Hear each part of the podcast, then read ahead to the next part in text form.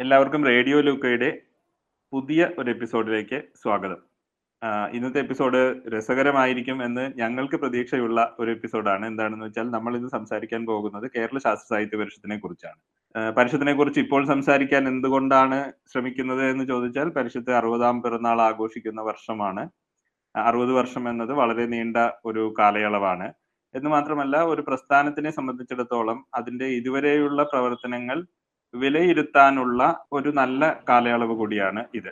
ഞാൻ ശാസ്ത്രഗതിയുടെ ഇത്തവണത്തെ ലക്കം പരിഷത്ത് അറുപതാം വർഷത്തിൽ എന്ന ഒരു അതിനായിട്ടുള്ള ഒരു വിശേഷാൽ പതിപ്പാണ് ഈ മാസത്തെ ശാസ്ത്രഗതി. അതിന്റെ മുഖക്കുറിപ്പിൽ പറഞ്ഞിട്ടിരിക്കുന്ന ഒരു കാര്യം പറഞ്ഞുകൊണ്ട് തുടങ്ങാം. കേരള ശാസ്ത്ര സാഹിത്യ പരിഷത്തിനെ സംബന്ധിച്ച് വജ്ര ജൂബിലി വർഷം ഒരു വിലയിരുത്തൽ വർഷം കൂടിയാണ്. കേരള സമൂഹത്തെ ശാസ്ത്രവൽക്കരിക്കാനും ജനാധിപത്യവൽക്കരിക്കാനും നടത്തിയ ശ്രമങ്ങളെ അതിന്റെ പൂർണ വ്യാപ്തിയിൽ നിഷ്കൃഷ്ടമായി പരിശോധിക്കാനുള്ള അവസരമാണ്. ഏറ്റെടുക്കുന്ന വ്യത്യസ്തമായ ഒട്ടനവധി പ്രവർത്തനങ്ങളിലൂടെ സംഘടനയെയും പൊതുസമൂഹത്തെയും ആത്മവിശ്വാസം കൊണ്ട് നിറയ്ക്കാനും ഉത്സാഹഭരിതമാക്കാനും തീർച്ചയായും ആറ് പതിറ്റാണ്ടിന്റെ അനുഭവ സമ്പത്തിന് കഴിയും. ഈ ഒരു പരാമർശത്തെക്കുറിച്ച് തുടങ്ങാനായിട്ട് നമ്മളോട് ഇന്ന് കൂടെ ചേർന്നിട്ടുള്ളത് കെ കെ കൃഷ്ണകുമാറാണ്. ഞങ്ങളെല്ലാവരും കെ കെ കൃഷ്ണേട്ടൻ എന്നൊക്കെ വിളിക്കുന്ന പരിഷത്തിൽ എല്ലാവർക്കും സുപരിചിതമായ കൃഷ്ണേട്ടനെ കുറിച്ച് ഞാൻ വലിയൊരു പരിചയപ്പെടുത്തലിന് മുതിരുന്നില്ല സംഘടനയുടെ ഏതാണ്ട് സംഘടനയുടെ പല ഭാരവാഹിയായും സംഘടനയുടെ എല്ലാ പ്രവർത്തനങ്ങളിലും സംഘടനയോടൊപ്പം ഒരുപാട് കാലം ഉണ്ടായിരുന്ന വ്യക്തി കൂടിയാണ് അദ്ദേഹം. കൂടുതൽ മുഖവരകളില്ലാതെ ഞാൻ അദ്ദേഹത്തെ ഈ ചർച്ചയിലേക്ക് ക്ഷണിക്കുകയാണ്. സ്വാഗതം കൃഷ്ണേട്ടാ. സന്തോഷം. വളരെ സന്തോഷം. പറയൂ.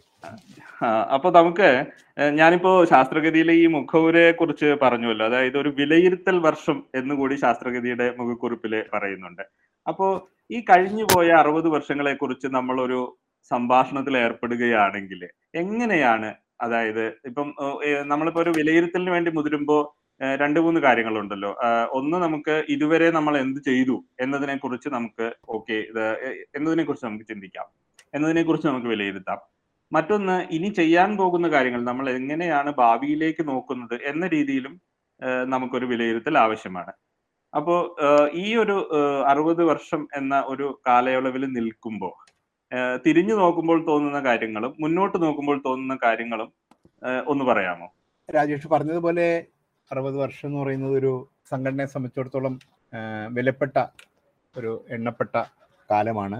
ആയിരത്തി തൊള്ളായിരത്തി അറുപത്തിരണ്ട് മുതൽ ഇപ്പം എത്തി നിൽക്കുന്ന അറുപതാം വയസ്സ് വരെ എത്തുമ്പോൾ നീണ്ടൊരു യാത്ര. ഈ യാത്ര നമ്മൾ ഉള്ളിൽ നിന്ന് നോക്കുമ്പോൾ വളരെ പ്രധാനപ്പെട്ട ഒരുപാട് മൈൽ സ്റ്റോണുകൾ കാണാൻ പറ്റും. ആയിരത്തി തൊള്ളായിരത്തി അറുപത്തിരണ്ടിലൊരു ശാസ്ത്രം മലയാളത്തിൽ പ്രചരിപ്പിക്കണം എന്നാഗ്രഹിക്കുന്ന ഒരു സംഘം ആളുകൾ ചേർന്നുണ്ടാക്കുന്ന സംഘടന. പതുക്കെ പതുക്കെ അത് ഒരു ജനകീയ ശാസ്ത്ര പ്രസ്ഥാനമായിട്ട് രൂപപ്പെടുന്നു. അതിന്റെ ജനകീയ മുഖം വികസിക്കുന്നു. അത് ആദ്യകാലത്ത് പരിഷത്തിലെ ശാസ്ത്രം എഴുതുന്നവര് മാത്രം മെമ്പർമാരായിരുന്ന അല്ലെങ്കിൽ ശാസ്ത്രം അറിയുന്നവരും ശാസ്ത്രം എഴുതുന്നവരും മാത്രം അംഗങ്ങളായിരുന്ന ഒരു സംഘടനയാണ്. ഒരു മൂന്ന് നാല് കൊല്ലം കഴിഞ്ഞപ്പോഴാണ് ശാസ്ത്രത്തിൽ താല്പര്യമുള്ള ആളുകളെ കൂടി പ്രവേശിപ്പിക്കുന്ന കുറച്ചും കൂടെ വിപുലമായ ഒരു സംഘടനയായിട്ട് മാറുന്നത്. കുറെ കൂടെ കഴിഞ്ഞപ്പോഴേക്ക് ശാസ്ത്രത്തിന് സമൂഹത്തിന്റെ പരിവർത്തനത്തിൽ നിർണായകമായ പങ്കുവഹിക്കാനുണ്ട് എന്ന് പറയുന്ന ഒരു സംഘടനയായിട്ട് മാറുന്നു. പത്ത് പതിനൊന്ന് വാർഷികത്തോട് അടുപ്പിച്ചാണ് പരിഷത്ത് ശാസ്ത്രം സാമൂഹ്യ വിപ്ലവത്തിന് എന്ന മുദ്രാവാക്യം അംഗീകരിക്കുന്നത്. ആ മുദ്രാവാക്യം അംഗീകരിക്കുമ്പോഴേക്ക് ശാസ്ത്ര സാഹിത്യ പരിഷത്ത് സ്വയം കുറെ കൂടെ വിപുലമായ ഒരു ചുമതല ഏറ്റെടുക്കുകയാണ്. അന്നൊക്കെ നമ്മൾ പറയുന്നത് ജനങ്ങളെയും അവരുടെ സമസ്ത സംഘടനകളെയും ശാസ്ത്രബോധത്തിന്റെ ആയുധമണിയിക്കുക എന്നുള്ള പരിഷത്തിന്റെ ചുമതല എന്നാണ്. വളരെ വലിയ ചുമതലയാണ്. ആ പറയുന്നത് അതുവരെയുള്ള അനുഭവം വെച്ചുകൊണ്ടാണ് പരിഷത്തിനോട് ജനങ്ങൾ പ്രതികരിച്ച ജനങ്ങൾ ആയിട്ട് പരിഷത്ത് ബന്ധപ്പെട്ട അനുഭവത്തിന്റെ കാര്യം. ഞാനതിനെ തിരിഞ്ഞു നോക്കുമ്പോൾ കാണുന്നത് പരിഷത്ത് ചെയ്ത കാര്യങ്ങൾക്ക് വലിയ പ്രത്യേകത ഉണ്ടായിരുന്നു അന്ന് വരെ ഒരുപാട് സാമൂഹ്യ പ്രവർത്തനങ്ങൾ നടന്നിട്ടുള്ള ഒരു സ്ഥലമാണ് കേരളം. ഇപ്പോഴും നടന്നുകൊണ്ടിരിക്കുന്ന സ്ഥലം തന്നെ. അപ്പൊ ന്യൂട്ടനൊക്കെ പറഞ്ഞ പോലെ ഒരുപാട് മഹാന്മാരുടെ ചുമലിൽ കയറി നിന്നുകൊണ്ടാണ് എനിക്ക് കുറെ കൂടെ ദൂരത്തേക്ക് നോക്കിക്കാണാൻ കഴിയുമെന്ന് പറഞ്ഞ പോലെ പരിഷത്തിനും അങ്ങനെ തന്നെയാണ്. കേരള സമൂഹത്തിൽ നടന്നിട്ടുള്ള വിവിധങ്ങളായ സാമൂഹ്യ സാംസ്കാരിക രാഷ്ട്രീയ പ്രവർത്തനങ്ങളുടെ ചുമലിൽ തന്നെയാണ് പരിഷത്തും കയറി നിന്നിരുന്നത്. പക്ഷെ ആ നിൽപ്പിന്റെ ഒരു പ്രത്യേകത ഉണ്ടായിരുന്നു ശാസ്ത്രത്തിന് നമ്മുടെ സമൂഹത്തിൽ നിർണായകമായ പങ്കുവഹിക്കാനുണ്ട് സമൂഹത്തിന്റെ പുരോഗതിയിൽ മാറ്റത്തിലൊക്കെ എന്ന വ്യക്തമായൊരു ബോധ്യം. നമ്മുടെ ബോധ്യം മാത്രമല്ല ആ ബോധ്യത്തോടു കൂടി പ്രവർത്തിക്കാൻ മറ്റ് സംഘടനകൾക്ക് പല കാരണങ്ങളാൽ ചരിത്രപരമായ കാരണങ്ങളാൽ സാധിച്ചിരുന്നില്ല എന്നതുകൂടി ഒരു കാരണമായിരുന്നു. അങ്ങനെയാണ് പരിഷത്ത് സ്വന്തമായ ഒരു ചുമതല ഏറ്റെടുത്ത് ജനങ്ങളിലേക്ക് ശാസ്ത്രബോധം എത്തിക്കാനുള്ള ശ്രമം അതിന്റെ പല മുഖങ്ങളുണ്ട്. ഏറ്റവും പ്രധാനപ്പെട്ട ഒരു സംഗതി എന്ന് ഞാൻ വിചാരിക്കുന്നത് അന്നുവരെ അന്ന് വരെ ഉണ്ടായിരുന്ന പോരാട്ടത്തിന്റെ മുന്നോട്ട് പോക്കിന്റെ വഴികൾ പുതിയ വഴികൾ വെട്ടാൻ ആരംഭിച്ചു. രണ്ട് മൂന്ന് ഉദാഹരണങ്ങൾ മാത്രം പറയാം. ഉദാഹരണമായിട്ട് പരിസരം. പരിസ്ഥിതി എന്ന് പറയുന്നത് ഒരു വരാനിരിക്കുന്ന കാലത്തെ ഒരു സുപ്രധാന പോരാട്ട മുന്നണിയാണ് മേഖലയാണ് എന്ന് പരിഷത്ത് അന്ന് തന്നെ അന്നത്ര മനസ്സിലാക്കിയിട്ടുണ്ടോ എന്നറിയില്ല എങ്കിൽ പോലും ആ വഴിക്കുള്ള ഒരു വഴി വെട്ടാൻ പരിശുദ്ധ ആരംഭിച്ചു. വിദ്യാഭ്യാസം. വിദ്യാഭ്യാസം എല്ലാവരും ആർജിക്കുന്ന എല്ലാവരും സ്കൂളിൽ പോകുന്ന അങ്ങനെയൊക്കെയുള്ള ഒരു അർത്ഥത്തിലാണ് വിദ്യാഭ്യാസം അല്ലാതെ സാമൂഹ്യ പരിവർത്തനത്തിൽ വിദ്യാഭ്യാസത്തിന്റെ വലിയ പങ്ക് വിദ്യാഭ്യാസത്തിന്റെ ആന്തരിക ഘടനയും ബാഹ്യഘടനയും എന്താണ് പഠിപ്പിക്കുന്നത് എങ്ങനെ പഠിപ്പിക്കുന്നു അത് സമൂഹവുമായിട്ട് എങ്ങനെ ബന്ധപ്പെടുന്നു ആരത് നിയന്ത്രിക്കുന്നു തുടങ്ങിയതൊക്കെ രാഷ്ട്രീയ പ്രശ്നങ്ങളാണ് ശാസ്ത്രീയമായി അപകീർത്തിക്കേണ്ട പ്രശ്നങ്ങളാണ് എന്നുള്ളതൊക്കെ കണക്കിലെടുത്തുകൊണ്ട് വിദ്യാഭ്യാസ രംഗത്ത് നടത്തിയ നിരവധി പ്രവർത്തനം. ആരോഗ്യരംഗത്ത് ജനകീയ ആരോഗ്യം എന്നൊരു സങ്കല്പം പീപ്പിൾസ് ഹെൽത്ത് ആരോഗ്യം എന്ന് പറഞ്ഞാൽ നമ്മളൊക്കെ അന്ന് എല്ലാ കാലത്തും കണ്ണ് അടച്ചാൽ പറയുന്ന ഒരു വാചകമാണ് പിന്നെ ആരോഗ്യം എന്നാൽ ഡോക്ടറും മരുന്നും ആശുപത്രിയുമല്ല. അത് രോഗമില്ലാത്ത ശാരീരികവും മാനസികവുമായ പൂർണമായ ആരോഗ്യത്തിന്റെ അവസ്ഥയാണെന്നൊക്കെ പറയുന്ന അത് മനുഷ്യന്റെ മുമ്പിൽ ക്ലാസ് എടുക്കുന്ന ഒരു കാര്യം ഇങ്ങനെ പ്രധാനം അതുപോലെ വികസനം. വികസനം എന്ന് പറയുന്നത് വിദഗ്ധന്മാർ എന്താ പറയാ മേടകളിരുന്ന് കൈകാര്യം ചെയ്യേണ്ട മാത്രം സംഗതിയല്ല. ജനങ്ങളുടെ വികസനം കേരളത്തിന്റെ സമ്പത്തിലൂടെ ഒക്കെ ആവിഷ്കരിച്ച ഒരു സംഗതി. വലിയ തോതിൽ ജനങ്ങൾ ചർച്ച ചെയ്യണം. എവിടേക്കാണ് ഈ വികസനം? എന്തിനു വേണ്ടിയിട്ടുള്ള വികസനം? ആരുടെ വികസനം? തുടങ്ങിയ കാര്യം. അപ്പൊ പുതിയ വഴി വെട്ടുക. അത് പോരാട്ടത്തിന്റെ പുതിയ മുന്നണികൾ എന്ന് പറഞ്ഞാൽ ഫ്രോണ്ടിയേഴ്സ് ഓഫ് ഫൈറ്റ്സ് അതുവരെ പട്ടിണിക്ക് വേണ്ടി തൊഴിലിന് വേണ്ടി ഒക്കെ നടത്തിയിരുന്ന യുദ്ധങ്ങൾ അങ്ങനെ മാത്രം പോരാ. പുതിയ കാലം പുതിയ പ്രശ്നങ്ങൾ ഉന്നയിക്കും. തീർച്ചയായിട്ടും ആ മേഖലകളിലൊക്കെ. ആ വഴിക്കുള്ള പോരാ. അതുകൊണ്ട് തന്നെ ഓരോ ഘട്ടത്തിലും പുതിയ പുതിയ ജനവിഭാഗങ്ങൾ പരിഷത്തിലേക്ക് വന്നു. അധ്യാപകർ വലിയ തോതിൽ വന്നു. യുവാക്കൾ വന്നു. ശാസ്ത്ര പ്രവർത്തകർ വന്നു. ഡോക്ടർമാർ വന്നു.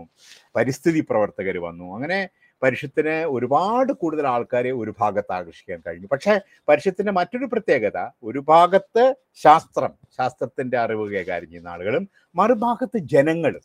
ജനകീയ ശാസ്ത്ര പ്രസ്ഥാനം ശാസ്ത്രകാരന്മാരുടെ മാത്രം ഒരു സംഘടനയല്ല. ശാസ്ത്രകാരന്മാർ ജനങ്ങളോട് സംസാരിക്കുക മാത്രം ചെയ്യുന്ന ഒരു സംഘടനയല്ല. ജനങ്ങൾ ശാസ്ത്രകാരന്മാരോട് സംസാരിക്കുകയും അവരോട് ചോദ്യങ്ങൾ ചോദിക്കുകയും ചെയ്യുന്ന സംഘടന ഇപ്പൊ രണ്ട് കൂട്ടർക്കും പരിവർത്തനം ഉണ്ടാവാണ് ശാസ്ത്രബോധം ജനങ്ങളെ പരിവർത്തനപ്പെടുത്തുന്നു.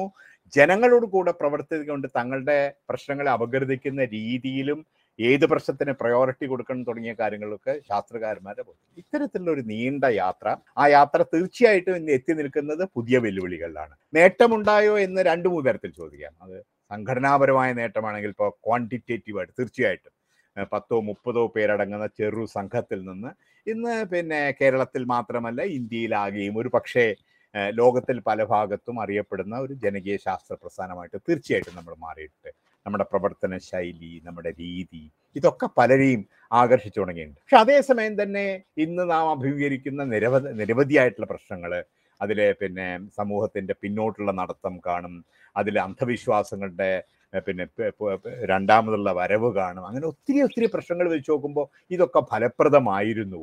അതുകൊണ്ട് ഒരു ഡയലക്റ്റിക്കലായിട്ട് ഇതിനെ കണ്ടേ പറ്റൂ. നമ്മൾ മുന്നോട്ട് മാത്രം സഞ്ചരിച്ചുകൊണ്ടിരുന്നു എന്ന് പറയാൻ കഴിയില്ല. അതൊരു ഭാഗത്ത് അംഗീകരിക്കുന്നതോടൊപ്പം തന്നെ ആ അനുഭവങ്ങളെ ആധാരമാക്കിക്കൊണ്ട് ഇനി പുതിയ കാലത്തിന്റെ ചാലഞ്ചുകൾ ഒരുപക്ഷെ പാൻഡമിക്കിന്റെ ചാലഞ്ച് ആയിരിക്കും പിന്നെ വലതുപക്ഷ പിന്നെ തീവ്രവാദത്തിന്റെ സംഗതിയായിരിക്കും സംഗതി യുദ്ധം തിരിച്ചു വരുന്നതിന്റെ ആയിരിക്കും ഏകാധിപത്യവും ഒക്കെ നമ്മൾ ജനാധിപത്യവും ശാസ്ത്രവും തമ്മിലുള്ള ബന്ധത്തെക്കുറിച്ച് രാജേഷ് തുടക്കത്തിൽ പറഞ്ഞത് ശാസ്ത്രം. ഏറ്റവും കൂടുതൽ ശക്തിപ്പെടുത്തുന്ന ജനാധിപത്യം. ഒരുപക്ഷെ ഇന്ന് നമുക്ക് ഏറ്റവും കൂടുതൽ ചർച്ച ചെയ്യേണ്ടുന്ന വിഷയവും ജനാധിപത്യവും ശാസ്ത്രവും തമ്മിലുള്ള ബന്ധം ശാസ്ത്രീയമായി ചിന്തിക്കുന്ന ഒരു സമൂഹത്തിന് മാത്രമേ യഥാർത്ഥ ജനാധിപത്യത്തിലേക്ക് നീങ്ങാൻ സാധിക്കൂ. അപ്പോൾ പുതിയ വെല്ലുവിളികൾ ഉയർത്തിക്കൊണ്ടാണ് നം പിന്നെ പക്ഷെ പുതിയ വെല്ലുവിളികളെ പിന്നെ അഭിമുഖീകരിക്കാനുള്ള കഴിവ് ആർജിച്ചിട്ടുള്ള ഒരു പ്രസ്ഥാനമാണ് നമ്മൾ ഏറ്റക്കുറച്ചിലുകൾ പലതും കാണുമെങ്കിലും ഏറ്റവും വലിയ കാര്യം പുതിയ ചാലഞ്ചുകളെ മനസ്സിലാക്കാനും അതിനെ അഭിമുഖീകരിക്കാനുമുള്ള കഴിവ് പരിഷത്തിനുണ്ട് വേണ്ടത്ര ആ രംഗത്ത് എപ്പോഴും നമ്മൾ പ്രവർത്തിക്കുന്നുണ്ടെന്നാണെന്ന് സ്വയം വിമർശനപരമായിട്ട് നമ്മൾ പരിശോധിക്കേണ്ടത്. രണ്ട് ഭാഗങ്ങളിലും ജനങ്ങളുമായിട്ടുള്ള ബന്ധം കൂടുതൽ ശക്തിപ്പെടുത്തണം. ക്രിയേറ്റീവ് ആയിട്ടുള്ള സർഗാത്മകമായിട്ടുള്ള ജനബന്ധം ജനങ്ങളുമായിട്ടുള്ള കമ്മ്യൂണിക്കേഷനിൽ നിരന്തരം നമ്മൾ കാണിച്ചിട്ടുള്ള സർഗാത്മകത പരിഷത്തിന്റെ ഒരു സവിശേഷതയാണ്. പ്രസിദ്ധീകരണങ്ങളുടെ കാര്യത്തിലാണെങ്കിലും പിന്നെ കലാജാഥയുടെ കാര്യത്തിലാണെങ്കിലും ഇപ്പോൾ നമ്മൾ ശ്രമിച്ചുകൊണ്ടിരിക്കുന്ന പുതിയ മാധ്യമങ്ങൾ ഉപയോഗിച്ചിട്ടുള്ള കമ്മ്യൂണിക്കേഷന്റെ കാര്യത്തിലാണെങ്കിലും ഇതൊരു ഒരു കമ്മ്യൂണിക്കേഷനിൽ വലിയൊരു റെവല്യൂഷൻ വന്ന സമയത്ത് പൂർണമായിട്ടും അത് പ്രയോജനപ്പെടുത്താൻ നമുക്ക് കഴിഞ്ഞു എന്നുള്ളത്. അതേപോലെ പുതിയ കാലത്തിന്റെ പ്രശ്നങ്ങൾ കാലാവസ്ഥ മാറ്റമടക്കമുള്ള പുതിയ പ്രശ്നങ്ങൾ ഒരു ഭാഗത്ത് പാൻഡമിക് ഉയർത്തുന്ന പ്രശ്നങ്ങൾ ഒരു ഭാഗത്ത് പിന്നെ വലിയ തോതിൽ ജനാധിപത്യത്തിന് സംഭവിച്ചുകൊണ്ടിരിക്കുന്ന പിന്നെ ച്യുതികളും വെല്ലുവിളികളും മറുവശത്ത്. ഇതിനെയൊക്കെ അഭിമുഖീകരിച്ചുകൊണ്ടും മുന്നോട്ടുള്ള പോക്കിൽ നമുക്ക് പുതിയ ദിശകൾ വേണ്ടി വരും പുതിയ വഴികൾ വെട്ടേണ്ടി വരും. പക്ഷേ അതിനുള്ള കരുത്ത് ഇന്നുണ്ട് എന്നതാണ് എനിക്ക് തോന്നുന്നത്. പക്ഷേ പുതിയ ആവിഷ്കാരങ്ങൾ നടക്കേണ്ടിയിരിക്കുന്നു പുതിയ രീതികൾ. വലിയ തോതിൽ യുവാക്കളും സ്ത്രീകളും ഒക്കെ ഇടപെടുന്ന ഒരു വലിയ പ്രവർത്തന പന്ഥാവ് നമുക്ക് ഇനിയും തുടക്കാം അതോടൊപ്പം തന്നെ മറ്റ് പ്രസ്ഥാനങ്ങൾ പരിഷത്ത് ഒറ്റയ്ക്കല്ല പ്രവർത്തിക്കുന്നത്. നമ്മളൊരു സമൂഹത്തിലാണ് ആ സമൂഹത്തിൽ നിരവധി മറ്റു തരം പ്രസ്ഥാനങ്ങളുണ്ട്.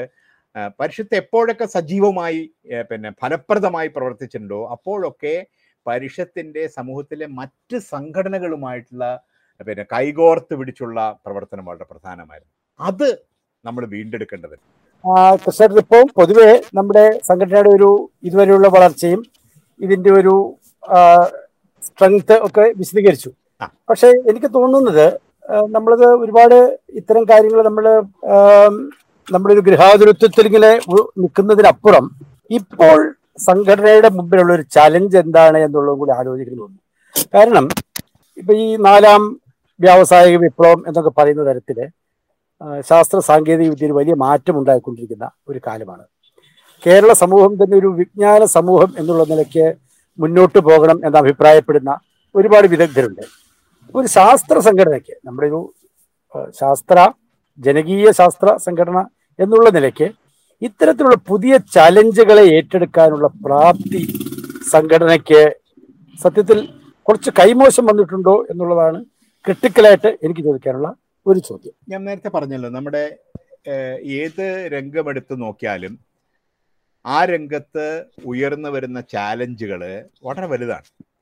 അത് അടുത്ത കാലത്തായിട്ട് നമ്മൾ ഈ പിന്നെ വിജ്ഞാന വിപ്ലവം എന്നൊക്കെ പറയുന്ന സംഗതികൾ വന്നു തുടങ്ങിയതിന് ശേഷം കഴിഞ്ഞ ഒന്ന് രണ്ട് ദശകങ്ങളായിട്ട് വൈജ്ഞാനിക രംഗത്ത് ഉണ്ടാവുന്ന കുതിച്ചു ചാട്ടങ്ങളുടെ വേഗം വളരെ കൂടിയിട്ടുണ്ട്. അതുകൊണ്ട് തന്നെ നമുക്ക് മാത്രമല്ല വളരെ വേഗത്തിൽ സഞ്ചരിക്കുന്നു എന്ന് വിശ്വസിക്കുന്ന പലർക്കും ഇതിലെ എല്ലാ മേഖലകളും എത്തിപ്പിടിക്കാനുള്ള കഴിവ് ഉണ്ടായിട്ടില്ല. പലപ്പോഴും അവരൊക്കെ ബാക്ക്ലാഷ് ചെയ്ത് കണ്ടിട്ടുണ്ട്. പക്ഷേ ഏറ്റവും പ്രധാനപ്പെട്ട ഒരു സംഗതി ഇത് റിയലൈസ് ചെയ്യുക എന്നുള്ളതാണ്. അതായത് ഇത്തരത്തിലുള്ള ഗ്യാപ്പുകൾ മൊത്തത്തിൽ വിജ്ഞാനത്തിന്റെ വികാസവും സമൂഹത്തിന്റെ വികാസവും അതിൽ നമ്മൾ വഹിക്കേണ്ടുന്ന പങ്കും തമ്മിൽ ഗ്യാപ്പ് ഡെവലപ്പ് ചെയ്ത് വരുന്നു. ഇപ്പൊ ഉദാഹരണമായിട്ട് കമ്പ്യൂട്ടറും ഐ സി ടി ഒക്കെ വലിയ വ്യാപകമായി പ്രചരിച്ചു തുടങ്ങിയ സമയത്ത് വേണ്ടത്ര വേഗത്തിൽ പരിഷത്തിന് അത് ഏറ്റെടുക്കാൻ സാധിച്ചില്ല. ഏതൊരു സംഘടനയെയും എപ്പോഴും പുറകോട്ട് വലിക്കുന്ന കുറേ ധാരണകളും സംഗതി ഞങ്ങൾ കുറേയധികം കാര്യങ്ങൾ കണ്ടു. ശരി ഏത് തെറ്റേത് ഞങ്ങൾക്കറിയാം എന്ന് വിശ്വസിക്കുന്ന ഒരു വിഭാഗം ആളുകൾ ഉണ്ടാവും. അതുകൊണ്ട്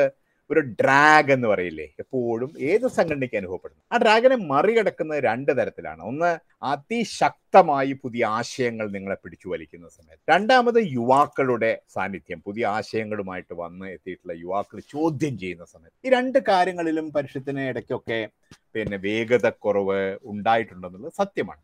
പക്ഷെ ഞാൻ കാണുന്ന ഒരു കാര്യം അടുത്ത കാലത്തായിട്ട് പ്രത്യേകിച്ചും കഴിഞ്ഞ ഏതാനും വർഷങ്ങളായിട്ട് ഈ രംഗത്തൊക്കെ നമുക്ക് മുന്നോട്ട് പോകണം എന്നൊരു ഒരു ഒരു തോന്നലുണ്ടായിരുന്നു. പിന്നെ മറ്റൊരു കാര്യം ശാസ്ത്ര സാങ്കേതിക രംഗത്ത് ഇപ്പോൾ പിന്നെ നോളജ് റെവല്യൂഷന്റെ കാര്യത്തിലാണെങ്കിലും നോളജ് സൊസൈറ്റിയെ കുറിച്ചാണെങ്കിലും യാന്ത്രികമായ ധാരണകൾ കൊണ്ട് കാര്യമില്ല. അപ്പം എല്ലാവരും നോളജ് സൊസൈറ്റിയെ കുറിച്ച് പറഞ്ഞു തുടങ്ങിയിട്ടുണ്ട്. നമുക്കും നോളജ് സൊസൈറ്റിയെ കുറിച്ച് പറയണം. എന്ന തരത്തിൽ ഞാൻ അതിനെ കാണുന്നില്ല. പിന്നെ സമൂഹവും ശാസ്ത്രം തമ്മിലുള്ള ഇന്റർഫേസ് വളരെ പ്രധാനപ്പെട്ടതാണെന്ന് വിശ്വസിക്കുന്ന ആളുകൾ എന്ന നിലയ്ക്ക് ആ രംഗത്തുള്ള പ്രശ്നങ്ങളെ ക്രിട്ടിക്കലായിട്ട് നമ്മൾ കാണേണ്ടതുണ്ട്. ക്രിട്ടിക്കൽ എന്നുള്ള വാക്ക് ഞാൻ വീണ്ടും അണ്ടർലൈൻ ചെയ്യുന്നു.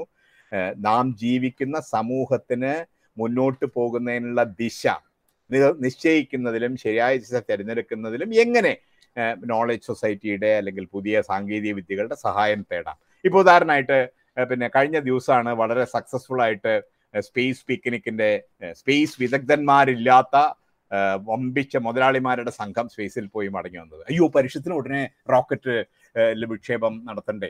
എന്ന തരത്തിലുള്ള യാന്ത്രികമായിട്ടുള്ള ആലോചനകളിൽ യാതൊരു അർത്ഥമില്ല നമ്മൾ ജീവിക്കുന്ന സമൂഹത്തിന്റെ ഇവിടുത്തെ ഭൂഭൂരിപക്ഷം വരുന്ന ആളുകളുടെ ആവശ്യങ്ങളെ അടിസ്ഥാനമാക്കി ചിലപ്പോഴൊക്കെ ഈ മാജിക്കൽ എന്ന് വിളിക്കാവുന്ന സംഗതികളെ എതിർക്കുക പോലും നമുക്ക് വേണ്ടി വരും. എന്തിനു വേണ്ടിയിട്ട് സ്പേസ് റിസർച്ച് അതിന്റെ ദിശ എന്താ? അതാണ് ജന ജനകീയ ശാസ്ത്രത്തിന്റെ പ്രത്യേകത.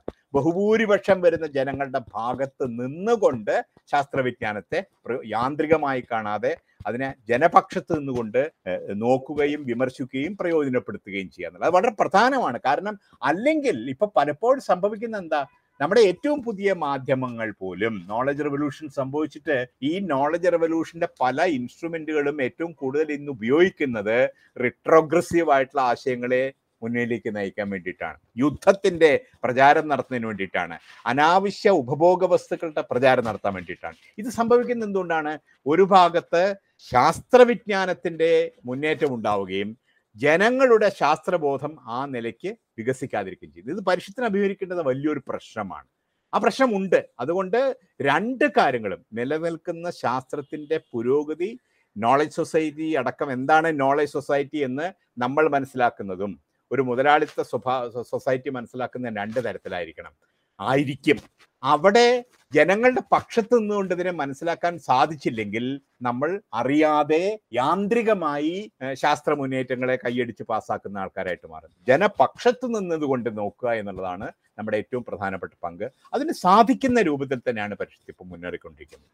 കൃഷ്ണേട്ടാ ജനപക്ഷം എന്ന് പറഞ്ഞുകൊണ്ട് ഞാൻ ഒരു കാര്യം ചോദിച്ചോട്ടെ. അതായത് പരിഷത്തിന്റെ പ്രവർത്തനങ്ങൾ നമ്മൾ നോക്കുകയാണെങ്കിൽ ജനങ്ങളെ ശക്തിപ്പെടുത്തുക എന്ന ഒരു എന്താ പറയാ ഒരു അണ്ടർലൈങ് ആയിട്ടുള്ള ഒരു നെഗറ്റീവ് അതിനകത്തുണ്ട്. അതായത് ശാസ്ത്രം ജനങ്ങളിലേക്ക് എത്തുന്നു പരിസ്ഥിതിയെ കുറിച്ചുള്ള അവബോധം ജനങ്ങളിലേക്ക് എത്തുന്നു. അപ്പോ നമ്മൾ അതായത് സാധാരണ ജനങ്ങളാണ് അറിവിന്റെ ഉന്നത മേഖലകൾ മാത്രം ചർച്ച ചെയ്യപ്പെടേണ്ട എന്ന് നമ്മൾ പൊതുവെ കരുതി പോകുന്ന കാര്യങ്ങൾ ജനങ്ങളുടെ ഇടയിൽ ചർച്ച ചെയ്യപ്പെടേണ്ടതാണ് എന്ന ഒരു ഒരു പൊതുവായിട്ടുള്ള ഒരു ബോധം സൃഷ്ടിക്കാനായിട്ട് പരിഷത്തിന് കഴിഞ്ഞിട്ടുണ്ടെന്ന് പരിഷത്തിന്റെ പഴയ കാല പ്രവർത്തനങ്ങൾ നോക്കിയാൽ നമുക്ക് മനസ്സിലാകും. അതേസമയം ഈ ജനങ്ങളുടെ അധികാരം എന്ന ഒരു ആശയത്തിന് കഴിഞ്ഞ ഒരു മുപ്പത് നാൽപ്പത് വർഷങ്ങളിൽ നമ്മൾ നോക്കുകയാണെങ്കിൽ ആഗോളതലത്തിൽ വലിയ രീതിയിൽ മാറ്റം വന്നിട്ടുണ്ട്. അതായത് ഒരേ സമയം നമ്മൾ സ്വതന്ത്ര ജനാധിപത്യ രാജ്യങ്ങൾ അല്ലെങ്കിൽ സ്വതന്ത്രവും ജനാധിപത്യവുമായിട്ടുള്ള ചർച്ചകളും ഡിസ്കോഴ്സുകളും നടക്കുന്നു എന്ന് പറയുന്ന സ്ഥലങ്ങൾ സ്ഥലങ്ങളിൽ പോലും ജനങ്ങളിലാണോ അധികാരം നിലനിൽക്കുന്നത്? അല്ലെങ്കിൽ ജനങ്ങൾക്ക് നമ്മൾ കാഴ്ചയിൽ ജനങ്ങളിലുള്ള അധികാരം ഉണ്ടോ എന്ന ഒരു ഒരു സംശയം നമ്മുടെ ഇടയിൽ വളർന്നു വന്നിട്ടുണ്ട്.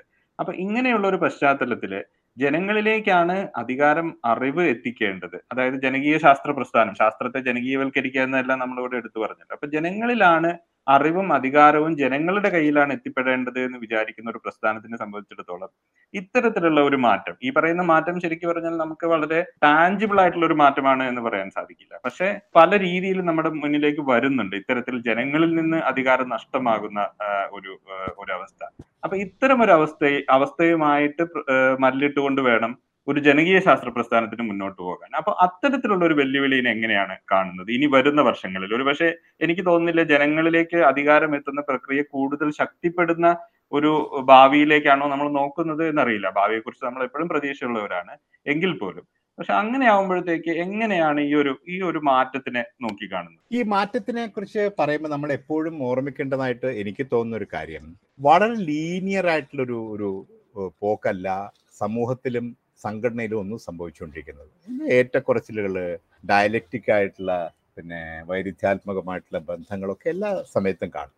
ഇപ്പോൾ ഉദാഹരണമായിട്ട് ജനങ്ങൾ അറിവ് അല്ലെങ്കിൽ ശാസ്ത്രബോധം വർദ്ധിച്ചു വരുന്നു എന്നത് വളരെ ഇന്നസെന്റ് ആയിട്ടൊരു കാര്യമായിട്ട് പിന്നെ മറുപക്ഷം ഭരണപക്ഷമോ അല്ലെങ്കിൽ പിന്നെ എന്താ കോർപ്പറേറ്റ് പക്ഷങ്ങളോ എടുക്കാൻ പോകുന്നില്ല. അവൾ വളരെ വ്യക്തമായി അതിനെതിരായിട്ടുള്ള ആസൂത്രണം ആരംഭിക്കും. ഞാൻ പരിഷത്തിന്റെ പ്രവർത്തനത്തിന്റെ എക്സ്റ്റൻഷൻ ആയിട്ട് സാക്ഷരതാ പ്രവർത്തനത്തിൽ വളരെ കാര്യമായിട്ട് കുറെ കാലം ഇടപെട്ടാണ് സാക്ഷരതയെ അപകടമായി കാണുന്ന ഒരുപാട് സമൂഹങ്ങൾ ഇന്ത്യയുടെ പല ഭാഗത്തും കണ്ടിട്ടുണ്ട്. സാക്ഷരത ഡേഞ്ചറസ് ആണെന്ന് കരുതുന്ന ഇപ്പൊ എന്താ ലോകത്തിലെ ഏറ്റവും കൂടുതൽ നിരക്ഷരരായിട്ടുള്ള രാജ്യമായിട്ട് പോലും സാക്ഷരത നമ്മുടെ ഒരു സാധാരണ വർത്തമാനത്തിൽ വരുന്ന ഒരു വിഷയമല്ല ഭരണകൂടത്തിന്റെ ഇപ്പോൾ കാരണം തൽക്കാലത്തേക്ക് മരവിപ്പിച്ചു വെക്കേണ്ടുന്ന ഒരു സംഗതിയാണ് ജനങ്ങളുടെ ബോധവൽക്കരണം എന്ന് കരുതുന്ന പലരും ഇവിടെ ഇപ്പോഴും ഉണ്ട്. അതുകൊണ്ട് ജനങ്ങളുടെ ബോധവൽക്കരണത്തെ ജനങ്ങൾക്ക് അല്പ അക്ഷരം കിട്ടുന്നതിലും കുഴപ്പമില്ല. പക്ഷെ ആ അക്ഷരം ഉപയോഗിച്ചിട്ട് അവർ നമുക്കെതിരായിട്ടുള്ള കാര്യങ്ങളൊന്നും ആലോചിക്കരുത് എന്ന് തീർച്ചയായിട്ടും വിചാരിക്കുന്ന ഒരുപാട് ആൾക്കാരുണ്ട്. അവരുടെ ശക്തി കൂടിയും കുറഞ്ഞു വന്നുകൊണ്ടിരിക്കും. ഇത് മനസ്സിലാക്കിക്കൊണ്ട് ജനങ്ങളുടെ ഇടയിലുള്ള പ്രവർത്തനത്തിന്റെ ധാരാളം പുതിയ രൂപങ്ങൾ ആവിഷ്കരിച്ചു കൊണ്ടേ ഇരിക്കേണ്ടി വരും നമുക്ക്. നമ്മൾ ചില കാര്യങ്ങൾ പ്രത്യേകിച്ചും കേരളത്തിൽ ചെയ്തു. ഇപ്പൊ കേരളത്തിലെ സാക്ഷരതാ പ്രവർത്തനവും അതിനെ പിന്തുടർന്നു വന്നിട്ടുള്ള ജനകീയ ആസൂത്രണ പ്രവർത്തനവും വളരെ നിർണായകമായ സംഭാവനയാണ് വഹിച്ചിട്ടുള്ളത്. പരിഷത്ത് വലിയ കാര്യമായ പങ്കുവഹിച്ചിട്ടുള്ള രണ്ട് പ്രവർത്തനങ്ങളാണ്. ജനങ്ങളുടെ സർഗശേഷി ജനങ്ങളുമായി ഇടപഴകിക്കൊണ്ടുള്ള പ്രവർത്തനം. നേരിട്ട് ശാസ്ത്രവുമായിട്ട് ബന്ധപ്പെട്ടിട്ടില്ലെങ്കിലും അധികാരം ജനങ്ങൾക്ക് എന്ന് പറഞ്ഞുകൊണ്ട് പരിഷത്ത് ആരംഭിച്ച ഒരു ക്യാമ്പയിൻ ആ ക്യാമ്പയിന്റെ പല തലങ്ങളും പല ഘട്ടങ്ങളും കഴിയുകയും അതിനെ മെയിൻ സ്ട്രീം രാഷ്ട്രീയ പ്രസ്ഥാനങ്ങൾ മനസ്സിലാക്കുകയൊക്കെ ചെയ്തപ്പോൾ എല്ലാവരും കൂടി ചേർന്നിട്ടുള്ള ഒരു പ്രവർത്തനമായിട്ട് അധികാരം ജനങ്ങൾക്ക് എന്നുള്ള ഒരു ഒരു യാഥാർത്ഥ്യമായിട്ട് മാറിയത്. ഇന്ന് ഇന്ത്യയിലെ ഏറ്റവും കൂടുതൽ അധികാരമുള്ള പഞ്ചായത്തുകൾ ഉള്ളത് കേരളത്തിലാണ്. അതിന് ഏറ്റക്കുറച്ചിലുകൾ ഇപ്പോൾ സംഭവിക്കുന്നുണ്ട്. അവിടെ അതൊരു ഫൈറ്റിന്റെ മേഖലയാണ്. അവിടെ ജനങ്ങളുടെ അധികാരം വിട്ടുകൊടുക്കാതെ കൂടുതൽ കൂടുതൽ അതിനെ മുന്നോട്ട് കൊണ്ടുപോകാൻ നമുക്ക് സാധിക്കുന്നുണ്ട്. അവിടെ സാധിച്ചിട്ടുണ്ടോ എന്നത് നമ്മൾ ചോദിക്കേണ്ട ജനകീയാതെ പിന്നെ ജനകീയ ആസൂത്രണത്തിന്റെ ഇരുപത്തഞ്ചാം വാർഷികമായിട്ട് ബന്ധപ്പെട്ട ആ ചർച്ചകളൊക്കെ നടക്കുന്നുണ്ട്. പരിശുദ്ധം അതിനകത്ത് ഇടപെട്ടുകൊണ്ടിരിക്കുന്നുണ്ട്. ആ ചർച്ച മുന്നോട്ട് കൊണ്ടുപോകേണ്ടി വരും അപ്പോ ഈ ജനങ്ങളുടെ അധികാരം കവർന്നെടുക്കുക എന്നത് ഒരു വിഭാഗം ആളുകളുടെ ഒരു പക്ഷത്തിന്റെ നിരന്തരമായ താല്പര്യമാണ്. ജനങ്ങൾക്ക് അധികാരം ഉണ്ടാവുന്നത് ഇഷ്ടമല്ലാത്ത ഒരുപാട് ആൾക്കാരുണ്ട്. അതുകൊണ്ട് തന്നെ ഈ സമരം ഇന്നോ നാളെയോ അവസാനിക്കാൻ പോകുന്ന ഒരു ഒരു ഒരു സംഗതിയല്ല. ഈ സമരത്തിൽ കൂടുതൽ കൂടുതൽ ഫലപ്രദമായി പങ്കാളികളാകുന്നതിന് അപ്പൊ അതിന് പുതിയ ഇൻഫർമേഷൻ ടെക്നോളജി സ്വാം ജനപക്ഷത്തിൽ നിന്ന് എങ്ങനെ സ്വാംശീകരിക്കാൻ സാധിക്കും? എങ്ങനെ വികസനത്തിന്റെയും ശാസ്ത്രത്തിന്റെയും പുതിയ മേഖലകൾ നമുക്ക് എങ്ങനെ സ്വാംശീകരിക്കാൻ പറ്റും? എന്നത് നമ്മുടെ ഒരു കൺസേൺ ആയിരിക്കണം. അപ്പോൾ പുതിയ കാലത്തെ ശാസ്ത്രത്തിന്റെയും ടെക്നോളജിയുടെയും അപ്രോപ്രിയേഷൻ എല്ലാ കാലത്തും നടന്നുകൊണ്ടിരിക്കുന്നതാണ്. ഇതിന്റെ മാത്രമല്ല എല്ലാ റിസോഴ്സത്തിന്റെയും അത് നാച്ചുറൽ റിസോഴ്സ് ആണെങ്കിലും ജനങ്ങളുടെ ഹ്യൂമൻ റിസോഴ്സ് ആണെങ്കിലും ഇതൊക്കെ തന്നെ ലാഭം ഉണ്ടാക്കുന്നതിന് വേണ്ടി ഉപയോഗിക്കുക എന്നത് ലക്ഷ്യമായി കരുതുന്ന ഒരു വിഭാഗം ഒരു ഭാഗത്തുണ്ടാവും. അതിനെതിരെ ഇത് ജനപക്ഷത്ത് നിന്നുകൊണ്ട് വ്യാപകമായി ജനങ്ങൾക്ക് വേണ്ടി പ്രയോജനപ്പെടുത്തുക എന്നുള്ളതാണ് നമ്മുടെ ചുമതല എന്നതും. ഈ കാര്യം നമ്മൾ ഒറ്റയ്ക്കല്ല. രാഷ്ട്രീയ പ്രസ്ഥാനങ്ങളെ സാമൂഹിക പ്രസ്ഥാനങ്ങളെ സാംസ്കാരിക പ്രസ്ഥാനങ്ങളെ ഒക്കെ ഈ കാര്യം ബോധ്യപ്പെടുത്തുകയും അവരെയും ഈ രംഗത്തേക്ക് കൊണ്ടുവരികയും ചെയ്യുക എന്നുള്ളത് നമ്മുടെ ചുമതലയാണെന്ന് മനസ്സിലാക്കിക്കൊണ്ട് നമ്മുടെ പ്രവർത്തനങ്ങൾ മുന്നോട്ട് കൊണ്ടു ഞാൻ കാണുന്നിടത്തോളം ശാസ്ത്ര സാഹിത്യ പരിഷത്തിന് അതിന്റെ തട്ടകത്തിൽ ഈ കാര്യങ്ങൾ ഇപ്പോഴും മുന്നോട്ട് വെക്കാനും കുറേയധികം മുന്നോട്ട് കൊണ്ടുപോകാനും സാധിക്കുന്നുണ്ട്. നമ്മളൊരു ഒരു പുറകോട്ട് പോകുന്ന ഒരു അവസ്ഥയിലല്ല ഉള്ളത്. ഇപ്പൊ ഈ പിന്നെ പാൻഡമിക്കിന്റെ കൊറോ കൊറോണയുടെ സമയത്തെ എന്തെല്ലാം ഡിബേറ്റുകൾ ഉണ്ടെങ്കിലും വലിയ ജനകീയ സഹകരണത്തോടു കൂടി അതിനെ പിന്നെ താഴത്തെ തലത്തിൽ പ്രതിരോധിക്കാൻ കേരളത്തിന് കഴിഞ്ഞതിന്റെ വലിയൊരു കാരണം ഇവിടുത്തെ പഞ്ചായത്തുകളും അതിന്റെ സംവിധാനങ്ങളാണ്. അത് പലപ്പോഴും ഇങ്ങനെ സ്ലിഡ് ചെയ്തു പോകുന്നുണ്ട്. ബ്യൂറോക്രസിയും ജനങ്ങളും തമ്മിലുള്ള സംഘർഷം രാഷ്ട്രീയ പ്രസ്ഥാനങ്ങളുടെ നേതൃത്വവും പിന്നെ താഴത്തെ തലം സംഘർഷം ഇതൊക്കെ നിരന്തരമായിട്ടുള്ള ഇവിടെയൊക്കെ ജനങ്ങൾക്ക് പിന്നെ ശരിയായ രീതിയിൽ കാര്യങ്ങൾ അപഗ്രഥിക്കാനുള്ള കഴിവ് വർദ്ധിച്ചുകൊണ്ടും കൂടുതൽ സർഗാത്മകമായി ഇടപെടാനുള്ള അവരുടെ കഴിവ് വർദ്ധിപ്പിച്ചുകൊണ്ടും മാത്രമേ അതിന് നേരിടാൻ പറ്റൂ. അപ്പൊ അത് എന്നെങ്കിലും അവസാനിക്കുന്ന ഒരു പോരാട്ടമല്ല തുടർച്ചയായി രൂപം മാറി മുന്നേറിക്കൊണ്ടിരിക്കുന്ന ഒരു പോരാട്ടമാണ്. ആ പോരാട്ടം തുടരേണ്ടി വരും. അത് പുറകോട്ട് പിന്നെ നിരാശാജനകമായ വിധം പുറകോട്ട് പോകുന്നു എന്ന് എനിക്ക് തോന്നുന്നില്ല.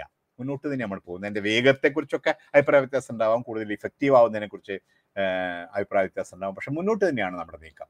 കൃഷ്ണേട്ടൻ പറയുന്നത് ശരിയാണ്. നമ്മളുടെ വേഗത്തിനെ കുറിച്ച് മാത്രമേ ഉള്ളൂ. മുന്നോട്ട് തന്നെയാണ് പോകുന്നതെന്ന് പറയുമ്പോഴും ഈ ഒരുപാട് വിമർശനങ്ങൾ ഉണ്ടെന്നുള്ളത് നമ്മൾ കാണണം.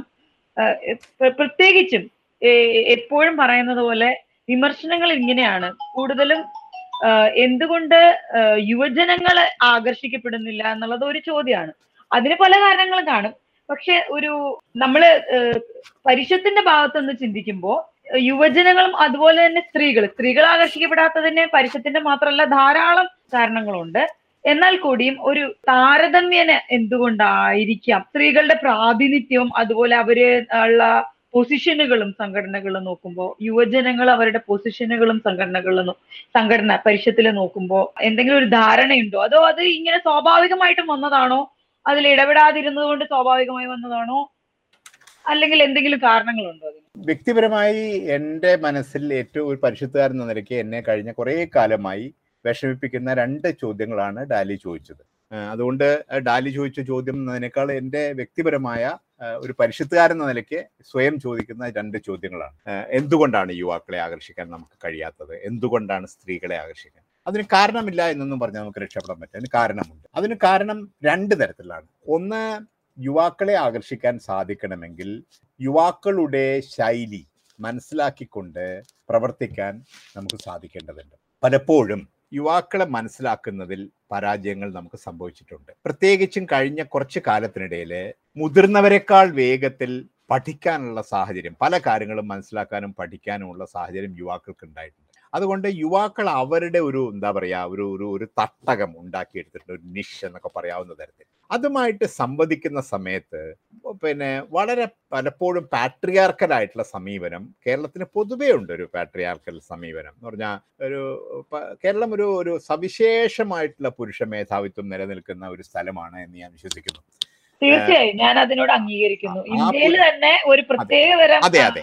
അതിൽ ഞാൻ എപ്പോഴും പറയുന്നത് എന്താ വെച്ചാൽ ഈ കേരളത്തിലെ പുരുഷന്മാര് വളരെ പുരോഗമന സ്വഭാവമുള്ളവരാണെന്ന് നടിക്കുകയും എന്നാൽ വളരെ ഗോപ്യമായിട്ട് ഈ പുരുഷാധി തങ്ങളുടെ പുരുഷാധിപത്യം മറച്ചു വെച്ച് പെരുമാറുകയും ചെയ്യുന്ന ഒരു ഞാൻ പലപ്പോഴും അതുകൊണ്ട് പിന്നെ പലരോടും പറയാറുള്ള കേരളത്തിന്റെ വെളിയിലുള്ള ആളുകളോട് ജെൻഡറൊക്കെ പഠിക്കുന്ന പലരോടും ഞാൻ പറയും നിങ്ങളൊന്ന് പുറത്തുനിന്ന് നോക്കി ഇതിനെ കാണാൻ ശ്രമിക്കണം. ഞങ്ങൾക്ക് അകത്തുനിന്ന് നോക്കിയിട്ടത് സ്ത്രീകളായിട്ടുള്ള പ്രവർത്തകർക്ക് അടക്കത് മനസ്സിലാവുന്നില്ല. എന്തുകൊണ്ട് നിങ്ങൾ ശക്തമായിട്ടുള്ള ഇടപെടൽ പുറത്തുനിന്ന്? പലരും അതിന് തയ്യാറായിട്ട് വന്നിട്ടില്ല എന്ന് എനിക്ക് തോന്നുന്നു. അതിന്റെ ഒരു ആവശ്യമുണ്ട്. വളരെ സവിശേഷമായ ഒരുപാട് കാര്യങ്ങൾ അതിനകത്തുണ്ട്. ഇപ്പോൾ കുടുംബത്തിലെ ജനാധിപത്യം. നമ്മുടെ തന്നെ വളരെ പിന്നെ മുതിർന്ന ഒരു പരിഷത്ത് പ്രവർത്തകയുണ്ട്. സരസ്വതി എഴുതി പരിശുദ്ധത്തിലെ ഒന്നാമത്തെ പിന്നെ ജില്ലാ സെക്രട്ടറിയാണ് തൃശ്ശൂർ ജില്ലാ സെക്രട്ടറി. അന്ന് സരസ്വതി ജില്ലാ സെക്രട്ടറി ആവുന്ന ഒരു ആവേശം നിറഞ്ഞ കാര്യമായിരുന്നു. അപ്പൊ സരസ്വതിയോടൊക്കെ വർത്തമാനം അവർ ഏഹ് പണ്ടൊരിക്കൽ എന്നോട് പറഞ്ഞ ഒരു ഉദാഹരണം ഞാൻ എപ്പോഴും നോക്കും. കൃഷ്ണകുമാറെ നമ്മുടെ നാട്ടിലെ ഈ പുരുഷ എന്താണ് ജെൻഡർ ഇക്വിറ്റി എന്ന് പറയുന്ന ചെരുപ്പ് പോലെയാണ്. അത് വീട്ടിന്റെ പുറത്തങ്ങോട്ട് വെക്കും. അകത്തൊക്കെയാണ് കയറുന്ന സമയത്ത് കാലിന്റെ മുകളിൽ അത് ഉണ്ടാവില്ല. മനസ്സിലായി? പിന്നെ അകത്തെ പെരുമാറ്റം മുഴുവനെ അത് എനിക്ക് വളരെ നല്ലൊരു ഉദാഹരണമായിട്ട് തോന്നാറുണ്ട്. അത് ഈ- കുടുംബം വീട് എന്ന് മാത്രമല്ല ഏതൊരു സാഹചര്യത്തിലും നമ്മുടെ പുരുഷ മേധാവിത്വത്തെ പരുഷത്തിന് ഏറ്റവും കാര്യമായി ഇന്ന് അഭിമുഖീകരിക്കാനുള്ള ഒരു പ്രശ്നം ഇത് തന്നെയാണ്. ഇത് ഏഹ് ജൻ പിന്നെ സ്ത്രീകളുടെ വരവിനെ തടസ്സപ്പെടുത്തുന്നു. അതിന് ഒരുപാട് കാരണങ്ങളുണ്ട്. നമ്മൾ ഒരുപാട് ചർച്ച ചെയ്തിട്ടുള്ള ഉദാഹരണമായിട്ട് നമ്മുടെ മീറ്റിങ്ങുകൾ നിശ്ചയിക്കുന്ന സമയം. സ്ത്രീകൾ ഒരുപാട് തരത്തിൽ എൻഗേജ്ഡ് ആണെന്നുള്ള യാഥാർത്ഥ്യം മനസ്സിലാക്കിക്കൊണ്ടല്ല നമ്മൾ നമ്മുടെ ദൈനംദിന കാര്യങ്ങൾ നിശ്ചയിക്കുന്നത്. നമ്മുടെ ചുമതലാ വിഭജനത്തിൽ അവരെ പ്രോത്സാഹിപ്പിക്കുന്ന കാര്യത്തിൽ കുറേ കാലത്തേക്കെങ്കിലും എന്താ പറയുക ഹാൻഡ് ഹോൾഡ് ചെയ്തുകൊണ്ട് തന്നെ പ്രോത്സാഹിപ്പിക്കേണ്ടി വരും. അത് എല്ലാ വിഭാഗങ്ങളുടെയും കാര്യത്തിൽ കാരണം അനവധി കാലമായിട്ട് പിന്നെ പുറകോട്ടടിക്കപ്പെട്ട വിഭാഗങ്ങളെ കൂടെ കൊണ്ടുവരും മറ്റൊരു പ്രധാനപ്പെട്ട കാര്യം സ്ത്രീകളും പുരുഷന്മാരും കൂടി ഒരുമിച്ച് പ്രവർത്തിക്കുക എന്നത്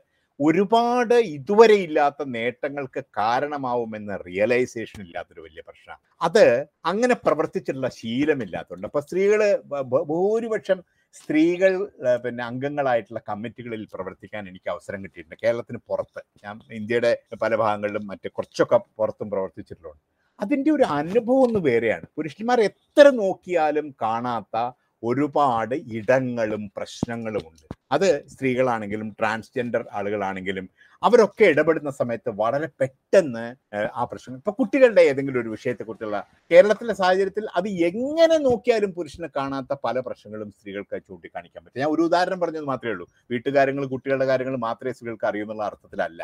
അത് മനസ്സിലാക്കാൻ സാധിക്കാത്തത് കൊണ്ട് പരിഷത്തിൽ പോലും പലപ്പോഴും ഈ ജെൻഡർ ഇക്വാളിറ്റി അല്ലെങ്കിൽ പരിഷത്തിൽ പ്രധാന സ്ഥാനങ്ങൾ സ്ത്രീകൾ വരേണ്ടത് തുടങ്ങിയ കാര്യങ്ങളെ അല്പം യാന്ത്രികമായിട്ട് മനസ്സിലാക്കുന്നുണ്ട്. ശക്തമായിട്ടുള്ള വിമർശനം കൊണ്ട് മാത്രമേ അതിനെ മാറ്റാൻ പറ്റൂ. ഞാൻ എപ്പോഴും പറയാറുള്ളത് ഇപ്പോൾ നമ്മൾ ഉദാഹരണത്തിന് സംഘടനയ്ക്കകത്ത് നമ്മൾ ചർച്ച ചെയ്യേണ്ട കാര്യമാണെങ്കിൽ പോലും ഞാൻ പറയാണ് ഒരു റിസർവേഷൻ പോളിസി പോലെ ഇരുപത് ശതമാനം അംഗങ്ങളെങ്കിലും യൂണിറ്റിൽ സ്ത്രീകളായിരിക്കണം. ഞാൻ ആ കാലത്ത് അതിനോട് എതിർപ്പ് പ്രകടിപ്പിച്ചിരുന്നു. സംഘടന എടുത്ത തീരുമാനമാണ് പൂർണമായിട്ട് അംഗീകരിക്കുന്നു.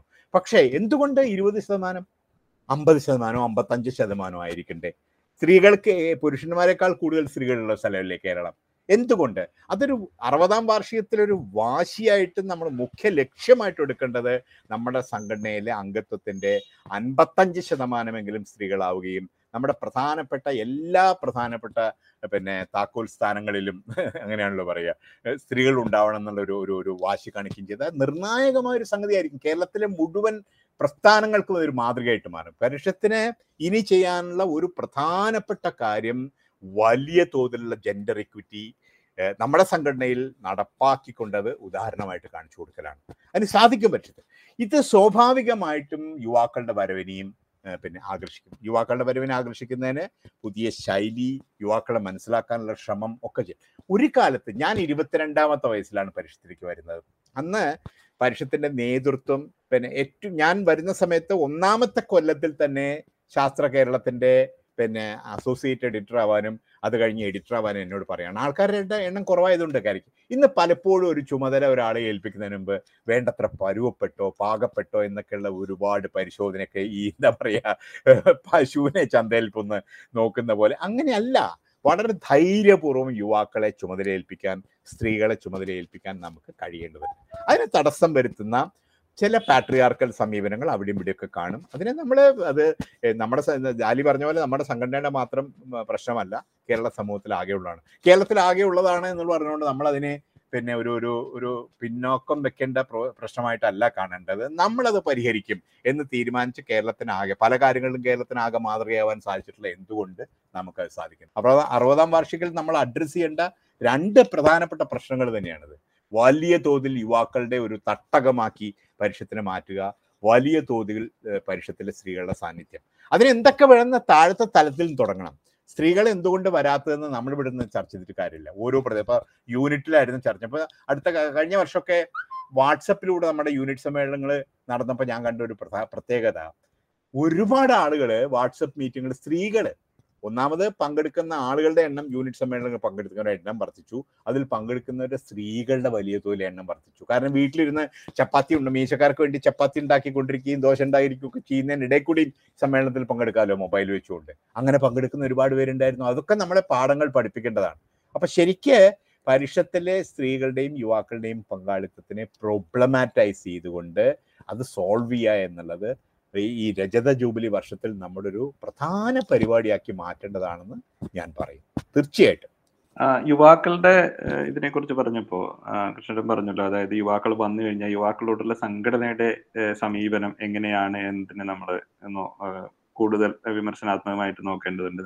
അതിനൊപ്പം തന്നെ പൊതുവെ നമ്മൾ സമൂഹത്തിൽ നോക്കുകയാണെങ്കിൽ സംഘടന എന്നൊരു രൂപത്തിനോട് സമൂഹത്തിൽ ഒരു ആറ്റിറ്റ്യൂഡ് മാറ്റം ഉണ്ടായിട്ടില്ലേ? അതായത് കളക്റ്റീവ്സ് എന്നുള്ള ഒരു ആശയത്തിന് ആശയം ദുർബലപ്പെട്ടു എന്ന് നിരീക്ഷിക്കുന്ന ഒരാളാണ് ഞാൻ. ശരിക്കും പറഞ്ഞാൽ കഴിഞ്ഞ ഒരു ഇരുപത് മുപ്പത് വർഷം നോക്കുകയാണെങ്കിൽ ഒരു വളരെ ഓൺഗോയിങ് ആയിട്ടുള്ള അതായത് തുടർന്ന് കൊണ്ടുപോകുന്ന തുടർച്ചയായിട്ടുള്ള രീതിയിൽ ഒരു സംഘടനയുമായിട്ട് നിരന്തരം എൻഗേജ് ചെയ്ത് പ്രവർത്തിക്കാനായിട്ട് താല്പര്യപ്പെടുന്ന ആളുകളുടെ എണ്ണം കുറഞ്ഞു പോകുന്നതിന് ആ സംഘടനകളുടെ താല്പര്യക്കുറവ് മാത്രമല്ല വ്യക്തികളുടെ താല്പര്യക്കുറവ് അതിനകത്തുണ്ട് എന്നൊരു നിരീക്ഷണമുണ്ട്. അങ്ങനെ ഒരു നിരീക്ഷണം ഉണ്ടായിട്ടുണ്ടോ. അതായത് ഞാൻ ഉദ്ദേശിച്ചത് കളക്റ്റീവുകളിൽ ആളുകൾക്ക് തീർത്തും താല്പര്യമില്ല എന്നുള്ളതല്ല. ഇപ്പൊ നമ്മുടെ പ്രളയത്തിന്റെ സമയത്തായാലും കോവിഡ് സമയത്തായാലും വോളണ്ടിയർ വർക്കിനൊക്കെ ഒരുപാട് പേര് മുന്നോട്ട് വരുന്ന ഒരു സാഹചര്യം ഉണ്ടായിട്ടുണ്ട്.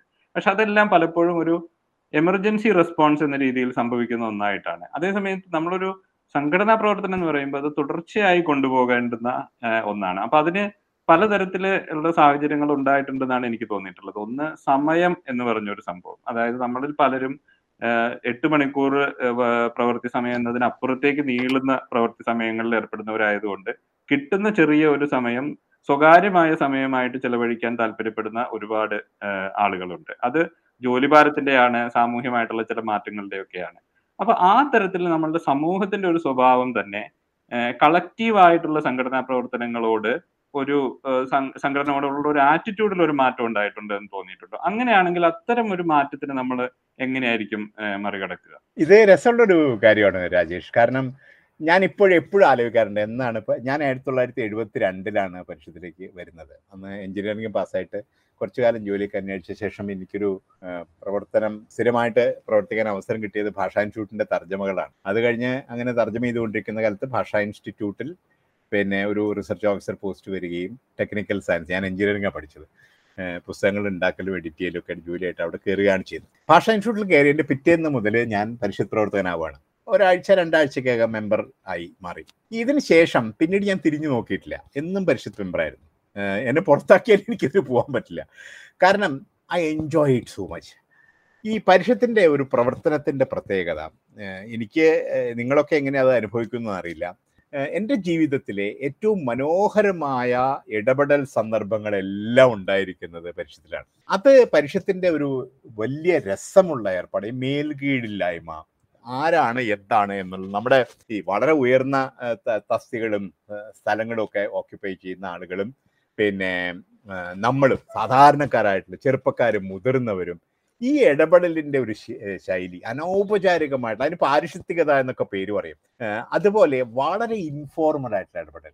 ഈ അടുത്ത കാലത്തായിട്ട് അല്പം ഫോർമൽ ഇടപെടലുകൾ കൂടിയിട്ടുണ്ട് കമ്മിറ്റി തീരുമാനിച്ചിട്ടില്ല എന്നുള്ള കാര്യത്തിൽ കമ്മിറ്റി എന്നൊക്കെ പറയുമ്പോൾ തന്നെ നമ്മുടെ ഫോർമൽ ആയിട്ടുള്ള കമ്മിറ്റിയുടെ കണ്ടിന്യൂസ് ആയിട്ട് ഇൻഫോർമൽ ആയിട്ടുള്ള ഇന്ററാക്ഷൻ നടക്കും. പക്ഷെ ഇതിലെ പല തീരുമാനങ്ങളും ആണ് പ്രവർത്തകരുടെ ഇൻഫോർമൽ മീറ്റിങ്ങുകളിൽ വെച്ചിട്ടാണ് നടന്നു പോയിട്ടുള്ളത്. അതേപോലെ തന്നെ എം പി ഒക്കെ പറയുന്നത് എടോ നാളെ രാവിലെ ബ്രേക്ക്ഫാസ്റ്റ് തന്റെ അടുത്തായിരിക്കും എന്ന് പറഞ്ഞാൽ വളരെ പ്രധാനപ്പെട്ട ഒരു കാര്യം തന്നെയായിട്ട് ഡിസ്കസ് ചെയ്യേണ്ടത് നാളെയാണ് എന്റെ അടുത്ത് ഞങ്ങളൊക്കെ ചെയ്തിട്ടില്ല. പരിഷത്തുകാർ പോയാൽ താമസിക്കുന്ന ഒരിക്കലും ഹോട്ടലിലായിരിക്കില്ല പരിഷത്തുകാരുടെ വീട്ടിലായിരിക്കും. ഇതൊക്കെ നമുക്ക് തിരികെ തമാശയായിട്ട് തോന്നുമെങ്കിലും ഈ അനൗപചാരിക വ്യക്തി ബന്ധങ്ങളുണ്ടല്ലോ പരിഷത്തിന്റെ വലിയൊരു മൂലധനമാണ്. അപ്പോൾ നേരത്തെ രാജേഷ് പറഞ്ഞിട്ടുള്ള വ്യക്തിയുടെ പ്രാധാന്യം എത്ര വ്യക്തി പ്രാധാന്യമുള്ളവനായിട്ട് വരുമ്പോൾ ഓരോ വ്യക്തിയും തനിക്കൊരു അറ്റൻഷൻ കിട്ടണം. താൻ ശ്രദ്ധിക്കപ്പെടണം. തന്റെ പ്രശ്നങ്ങൾ പറയാൻ ഒരാളുണ്ടാവണം എന്നൊരു തോന്നൽ ഒറ്റപ്പെടുന്ന വ്യക്തിക്ക് പോലും ഉണ്ട്. ഇത് അഡ്രസ്സ് ചെയ്യാൻ. അതായത് വ്യക്തിപരമായി ഒരു വ്യക്തി എന്ന നിലയ്ക്കുള്ള നമ്മുടെ പ്രശ്നങ്ങളും അതോടൊപ്പം തന്നെ സംഘടനയുടെ കൺസേൺസും കൂടി ഒരുമിച്ച് ചേർത്തിട്ടുള്ള ഒരു അനൗപചാരിക ശൈലി അത് പരിഷത്തിന്റെ ആദർശങ്ങളോടും ലക്ഷ്യങ്ങളോടും ഒക്കെ ഒപ്പം എങ്ങനെ അത് ചെയ്യുന്നു എന്നത് വളരെ പ്രധാനപ്പെട്ട കാര്യം. പ്രധാനപ്പെട്ട കാര്യങ്ങളൊക്കെ പരിഷത്ത് ചെയ്ത് ഇൻഫോർമൽ ആയിട്ടാണ് സാക്ഷരതാ പ്രവർത്തനം വളണ്ടറി പ്രവർത്തനമായിരുന്നു. പരിഷത്തിന്റെ നേതൃത്വം മാത്രമല്ല ലക്ഷക്കണക്കിന് ആളുകളെ ആ വളണ്ടറി പ്രവർത്തനത്തിലേക്ക് ആകർഷിക്കാൻ നമുക്ക് കഴിഞ്ഞു. അത് കഴിഞ്ഞ് ജന ജന ജനകീയാസൂത്രണം വന്ന സമയത്ത് ഇപ്പോൾ പോലും നമ്മുടെ പ്രധാനപ്പെട്ട പ്രവർത്തനങ്ങളൊക്കെ നടക്കുന്ന ഫോർമൽ ഏരിയയിലും ഫോർമൽ ചെയ്തില്ല. ഇത് ശക്തിപ്പെടുത്തിക്കൊണ്ട് ഈ പ്രശ്നത്തെ അഭിമുഖീകരിക്കാൻ കഴിയും. കൂടുതൽ സർഗാത്മകമായിട്ടുള്ള ഇന്ററാക്ഷൻ ബിറ്റ്വീൻ പിന്നെ വ്യക്തിയും സമൂഹവും തമ്മിലുള്ള സർഗാത്മകമായിട്ടുള്ള ബന്ധങ്ങൾ ശക്തിപ്പെടുത്തിക്കൊണ്ട് നമുക്ക് ഈ പ്രശ്നത്തെ അഭിമുഖീകരിക്കാൻ കഴിഞ്ഞിട്ടുണ്ട്. നമ്മുടെ ഓരോ പ്രവർത്തകനും അവന്റെ നൂറുകണക്കിന് പ്രവർത്തനങ്ങളുടെ ഇടയിൽ കൂടിയാണ് പരിഷത്തിന് വേണ്ടി വരുന്നത്. രാത്രി രണ്ടു മണി വരെ നീളുന്ന പരിഷത്ത് കമ്മിറ്റികളൊന്നും ഇപ്പൊ ഇല്ല. നിങ്ങൾക്ക് ഓർമ്മയുണ്ടാവില്ല. ഞങ്ങളുടെ ഇപ്പൊ കാലത്തൊക്കെ എക്സിക്യൂട്ടീവ് കമ്മിറ്റി അവസാനിക്കുന്ന രാത്രി രണ്ടു മണിക്ക് മൂന്ന് മണിക്കാണ് പരിഭ്രമിച്ചിട്ടല്ല അയ്യോ അവസാനിച്ചല്ലോ എന്നുള്ള വിഷമത്തോടു കൂടി അവസാനിക്കുന്നത് അത്രയും ഒരു പരിഷത്തുകാരൻ മറ്റൊരു പരിഷത്തുകാരനെ കണ്ടു കഴിഞ്ഞിട്ടുണ്ടെങ്കിൽ പിന്നെ ഈ ആവേശപൂർവം സംസാരിക്കുന്നത് എത്ര മണിക്കൂറാണ് അറിയാം. ഇപ്പം എനിക്കിപ്പോഴും ഇപ്പോഴും ഓർമ്മയുണ്ട് തിരുവല്ല ബസ് സ്റ്റോപ്പിൽ വെച്ച് ഏതോ ഒരു യൂണിറ്റ് സെക്രട്ടറി ആയിട്ട് ഞാൻ സംസാരിക്കുന്നത്. എറണാകുളത്തേക്ക് പോകാൻ വേണ്ടി നിൽക്കുക. അഞ്ച് ബസ്സുകളെ മിസ് ചെയ്ത് കാരണം പറഞ്ഞിട്ട് തീരുന്നില്ല. അയാൾക്ക് ഒരു യൂണിറ്റ് സെക്രട്ടറിയോട് എനിക്കും അയാൾക്ക് എന്നോടും പറയാനുള്ള കാര്യങ്ങൾ ചെയ്യാനുള്ള കാര്യങ്ങൾ. അപ്പൊ ഈ ഒരു ഒരു നമ്മുടെ പിന്നെ പുതിയ കാലഘട്ടത്തിലെ ഭംഗം വന്നുകൊണ്ടിരിക്കുന്ന വ്യക്തിബന്ധങ്ങൾ വീണ്ടെടുക്കാനും അതും സംഘടനാ പ്രവർത്തനം നമ്മളുടെ കൂട്ടിയിണക്കാനുള്ള അതിൽ ഈ അതിൽ വളരെ വലിയൊരു പങ്കാണ് ഈ ഈ പുതിയ ഐ സി ടിക്ക് ഉപയോഗിക്കുക. നമ്മുടെ വാട്സപ്പും ഫേസ്ബുക്കും തുടങ്ങിയ കാര്യങ്ങൾക്ക് വലിയൊരു തോതിൽ ഇതിൽ പ്രയോജനപ്പെടുത്താൻ സാധിക്കും. നമ്മുടെ ഏത് പുതിയ കാര്യം വന്നാലും നിങ്ങൾ എത്ര തിരക്കിലാണെങ്കിലും അതിനുള്ളിൽ കൂടെ ഒരു വാട്സപ്പ് മെസ്സേജ് അയക്കാൻ സാധിക്കും. പക്ഷെ അതിന് വരെ നിങ്ങൾ അനാവശ്യമായ കാര്യങ്ങൾക്ക് അത് ഉപയോഗിക്കുക അല്ലെങ്കിൽ പരസ്യങ്ങൾക്ക് വേണ്ടി ഉപയോഗിക്കുകയും ചെയ്യുന്നത് അപ്പൊ ഞാൻ പറയുന്നത് രാജേഷ് പറഞ്ഞ വളരെ പ്രധാനപ്പെട്ട ഒരു കാര്യമാണ്. പക്ഷെ പരിഷത്തിന് മറ്റേത് സംഘടനയ്ക്ക് കഴിഞ്ഞില്ലെങ്കിലും പരിഷത്തിന് ഈ പ്രശ്നത്തെ ഓവർകം ചെയ്യാൻ പറ്റും. വളരെ വളരെ പിന്നെ എന്താണ് ക്രിയേറ്റീവ് ആയിട്ടുള്ള ഓർഗനൈസേഷണൽ ഫ്രെയിംവർക്കാണ് പരിഷത്തിനുള്ളത്. പിന്നെ അത് പരിഷത്ത് നിശ്ചയിച്ചു വെച്ച കുറെ കാര്യങ്ങൾ പിന്നെ നമുക്ക് പാലിക്കാൻ കഴിയുന്നില്ല എന്നുള്ളൊരു പ്രധാനപ്പെട്ട പ്രശ്നമുണ്ട്. ഇപ്പോൾ ഭാരവാഹിത്വം. ഒരാൾ രണ്ടു കൊല്ലത്തിൽ കൂടുതൽ ഒരു ചുമതല വഹിക്കേണ്ടതില്ല. പുതിയ ആൾക്കാർ കണ്ടിന്യൂസ് ആയിട്ട് ലീഡർഷിപ്പിലേക്ക് വരട്ടെ. നമ്മളവിടെ ചിലപ്പോഴൊക്കെ ഉഴപ്പാറുണ്ട്. വന്ന് വന്ന് നമ്മുടെ എക്സിക്യൂട്ടീവ് കമ്മിറ്റി ഇങ്ങനെ രണ്ടു കൊല്ലം ഒരാൾ ഒരു ചുമതല വഹിക്കുള്ളൂ. പക്ഷെ അങ്ങനെ രണ്ടു കൊല്ലം വഹിച്ച ആൾക്കാരുടെ മാത്രം ഒരു സംഘടനയായിട്ട് ചിലപ്പോൾ മാറുന്നുണ്ട്. പുതിയ ആൾക്കാരുടെ വരവ് ഇടയ്ക്ക് കുറയുന്നുണ്ട്. അതൊക്കെ പക്ഷെ വിമർശിച്ച് നമ്മൾ തുടർച്ചയായിട്ട് തിരുത്തുന്നുണ്ട്. തുടർച്ചയായിട്ടുള്ള വിമർശനങ്ങൾ പലതരത്തിലുള്ള പുതിയ ജനറേഷനിൽപ്പെട്ട ആളുകളുടെ വിമർശനങ്ങൾ പഴയ ജനറേഷനിൽപ്പെട്ടുള്ള ആളുകളും പുതിയ ജനറേഷനിൽപ്പെട്ട ആൾക്കാരും തമ്മിലുള്ള വിമർശനങ്ങൾ ചില രീതികളോടുള്ള വിമർശനങ്ങൾ സ്വയം വിമർശനങ്ങൾ ഇതൊക്കെ കണ്ടിന്യൂസ് ആയിട്ട് നടത്തേണ്ടി വരും. വലിയ ചാലഞ്ച് വരുന്ന സമയത്ത് കൂടുതൽ കൂടുതൽ തലകൾ കൂട്ടിച്ചേർത്തുകൊണ്ട് സർഗാത്മകമായിട്ട് ജനകീയ പ്രവർത്തനത്തിന്റെ ഒരു പ്രത്യേകത പ്രശ്നങ്ങളിൽ ജനങ്ങൾ ഇടപെടുക എന്നുള്ളതിന്റെ അർത്ഥം ജനങ്ങൾ കോൺട്രിബ്യൂട്ട് ചെയ്യുക എന്നുള്ളതാണ്. എത്രത്തോളം ആളുകൾ സർഗാത്മകമായി കോൺട്രിബ്യൂട്ട് ചെയ്യുന്നു അത്രത്തോളം ജനാധിപത്യം സമ്പുഷ്ടമാവും നമ്മുടെ പ്രവർത്തനം സമ്പുഷ്ടമാവും. അത് പരിശുദ്ധ അനുഭവിച്ചിട്ടുള്ള ഒരു കാര്യമാണ്.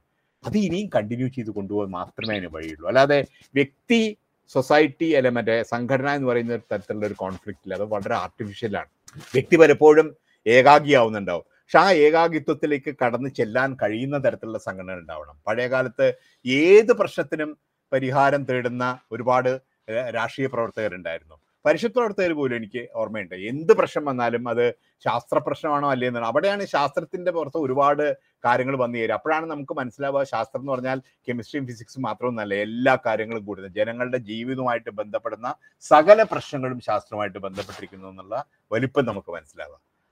അങ്ങനെയുള്ളൊരു ഒരു അതാണ് ഞാൻ പറഞ്ഞത് ഒരു ഭാഗത്ത് ശാസ്ത്രം മറുഭാഗത്ത് ജനം ജനകീയം. ഈ ജനകീയതയും ശാസ്ത്രീയതയും കൂടി ഒരുമിച്ച് ചേരുന്ന ഒരു ഒരു ശൈലി. അതാണ് പരിഷത്തിന്റെ സവിശേഷത എന്ന് പറയുന്നത്. അതിനെ എൻട്രിച്ചിൻ ചെയ്യാൻ തന്നെ നിർത്തിയുള്ളൂ ഈ ചാലഞ്ചിനെ നമുക്ക് മറികടക്കാൻ സാധിക്കും.